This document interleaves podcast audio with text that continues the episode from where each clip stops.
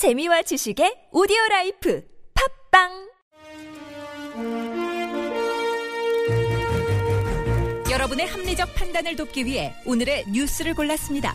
백병규의 뉴스 체크.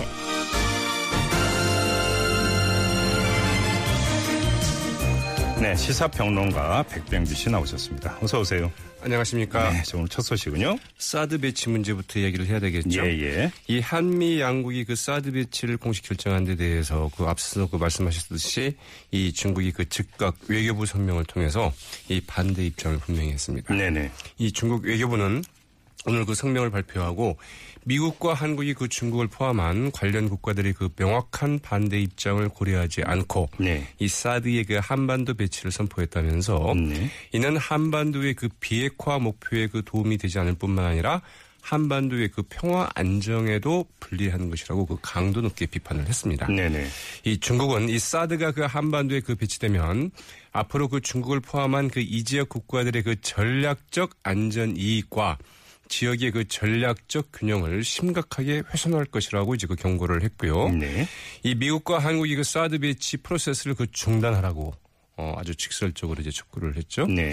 이 중국이 그 한반도 문제와 그 관련해서 그 외교부 성명을 발표한 것은 지난 1월 네. 북한의 그 제4차 핵실험 사태 이후에 그 처음인데요. 네. 북한의 핵실험 사태만큼이나 이 사안이 중국으로서는 무겁다. 이렇게 보고 있다고 해야 되겠죠. 중국의 성명이 직설적이고 상당히 강도가 세던데 그것만이 아니었죠. 성명 발표와 함께 주중 한국 대사를 초치했다고요. 맞습니다. 그 취할 수 있는 그 외교적인 그 항의 조치는 다 취한 셈인데요. 네. 그 중국 그 성명 발표와 동시에 그 김장수 주중 한국 대사와 이 맥스 보커스 그 주중 미국 대사를 그 동시에 초치해서 네. 항의를 했다고 하죠. 예. 러시아도 성명 발표했습니까? 맞습니다. 그 러시아 그 외교부도 그 한미 양국의 그 사드 배치 결정에 대해서 그 이 문제가 논의되기 시작한 그 초기 단계부터 우리는 일관되게 그 관련국들에게 그 잘못된 선택을 포기하라고 호소했지만 이런 호소는 무시당했다고 이제 그 강력 반발을 했습니다. 예, 예. 러시아 외교부는 그 심각한 우려와 그 반대를 표명하고 이 동북아 지역이 그 돌이킬 수 없는 비극적인 상황에 그 빠지게 하는 조치들을 즉각 중단하기를 희망한다면서 이 사드 배치 철회를 이제 촉구했는데요. 네. 언사들이 상당히 좀 거칠죠. 그러니까 반발이 상당히 센데요. 자, 또 하나 이제 그 이게 갈등을 내포하고 있는 게 어느 지역에 배치되느냐 바로 이 문제 아니겠어요? 네, 사실은 이제 국내에서 이 문제도 굉장히 심각한 사안이 될 것 같은데요. 네. 이 국방부는 그 배치 부지 그 선정 결과에 대해서 그 후속 발표는 늦어도 그 수주 안에 그 할 수 있을 것이라고 이제 밝히지 않았습니까? 예, 예. 사실상 그 내부적으로 그 사드 배치 지역이 이미 그 결정됐다는 것으로 이제 해석되고 있고요. 예. 빠르면 그 이달 안에 발표를 할 것으로 예측이 되고 있습니다. 네. 이 당장 그 사드 배치 지역으로 그 확정됐다고 하는 그 언론 보도가 나왔던 이 경북 칠곡 아주 민감한 반응을 보이고 있습니다. 네. 이 김관용 경북도지사가 나섰습니다. 네. 오늘 기자회견을 갖고 이 공정하고 투명한 절차를 거치지 않고 일방적으로 이 부지를 결정한다면 대구 경북 시도민들 좌시하지 않을 것이라면서 그 강력하게 대응할 뜻을 이제 밝혔다고 하죠. 네, 아무튼 넘어야 할 산은 많습니다. 자, 다음 소식으로 넘어가죠. 네, 이 북한 식당 그 집단 탈북 사태에 대해서 그 유엔이 이 평양 방문 등 그 조사에 나설 방침이라고 하는데요. 유엔 그 인권 최고 대표 사무소는 그 북한 탈북 종업원들 가족들의 그 유인 납치 주장과 관련해서 이 탈북 종업원들의 그 가족을 그 조사하기 위해서 이르면 이달 말 혹은 그 다음 달 초에 이 평양 방문을 그 계획하고 있는 것으로 알려졌습니다. 네네. 이는 그 북한에 있는 부모들이 그 지난 4월 유엔 인권 최고 대표와 유엔 인권이사의 그 의장에게 도움을 요청하는 이제 사안을 보낸다는 것이라고 하죠. 근데 유엔 인권 사무소가 탈북 종업원들 한번 만나보고 싶다 했지만 우리 정부가 거부했다면서요. 네, 맞습니다. 그 유엔 인권 최고 대표 사무소는 그 지난 6월께부터 이 한국 정부에도 그 여러 차례 이 탈북 종업원 그 접촉을 좀 요청을 했다고 합니다. 네. 그러나 그 거절당했다고 하는데요. 유엔 인권 최고 대표 그 사무소 그 고위국과 이 서울에 이제 그 유엔 북한 인권 사무소가 있지 않습니까? 예, 예. 여기에서 그 한국 정부에게 이 북한 식당 그 종업원들을 좀 만나게 해달라 이제 이렇게 요청을 했다고 그러는데요. 그러나 그 거부당했다고 하죠. 예. 이 외교부 관계자도 그 이 같은 사실을 이제 확인해 줬습니다. 유엔 인권 최고 대표 사무소에 그 접견 요청이 있었으나 네.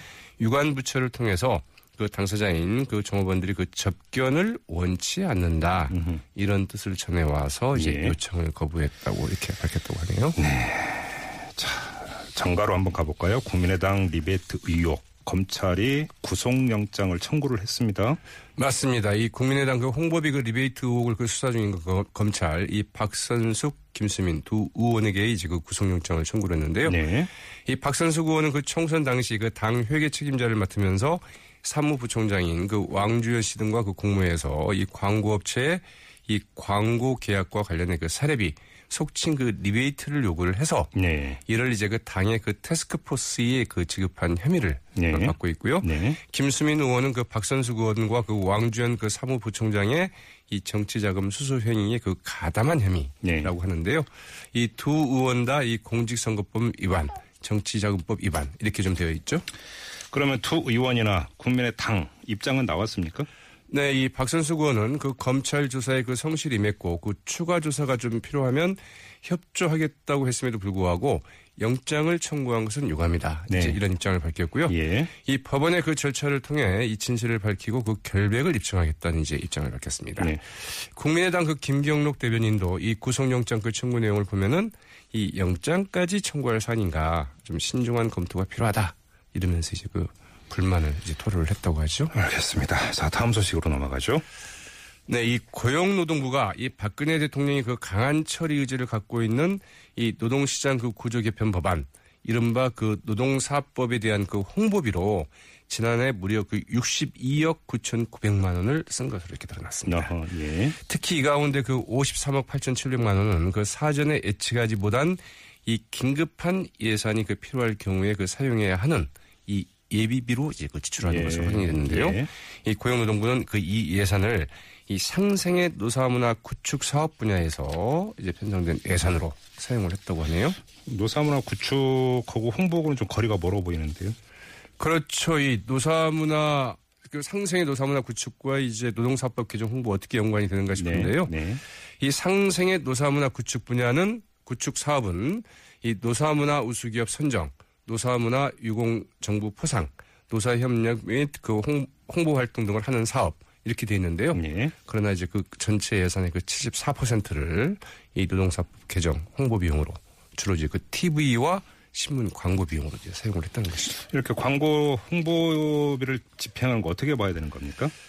네, 사실 이제 그 정부 광고가 굉장히 많이 늘고 있지 않습니까? 예. 그런데 이제 그 미국 같은 경우에는 이 연방 정부나 그 주정부 기존 확정된 정책 서비스 안내를 위한 것 이외에는 그 신문이나 방송 광고 할 수 없도록 하고 있, 다고 그럽니다. 네. 예를 들면 뭐 백신을 맞춰야 되는데 언제까지 와서 어디 가서 백신을 맞으면 됩니다. 네. 이런 뭐 행정 서비스를 위해서 정책을 알리는 거에서 사용을 할 수 있지.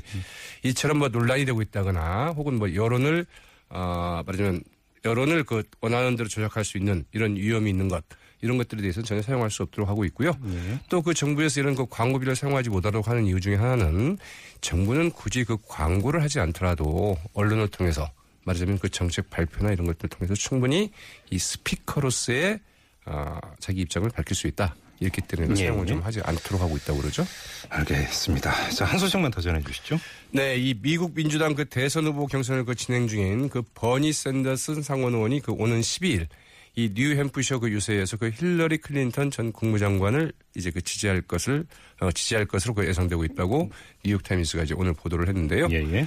이 샌더스는 그 지난 7일 이 블룸버그 비주와의 그 인터뷰에서 우리가 그 도널드 트럼프 대통령을 우리가 도널드 그 트럼프 대통령 4년을 어떻게 살아남을지 나는 솔직히 모르겠다면서 이 트럼프가 대통령이 되는 일은 모든 수단을 그 동원해서 막겠다고 이야기했습니다. 예. 이 클린턴 캠프는 그 샌더스의 그 지지선을 그 이끌어내기 위해서 그 어, 샌더스 캠프 측과 그 협의 중에 있는데요. 네.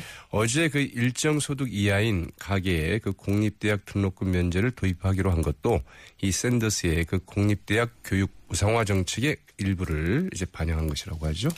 알겠습니다. 자, 여기까지 듣죠. 수고하셨습니다. 네, 고맙습니다. 네. 지금까지 시사평론가 백병규 씨였고요. 자, 6시 54분.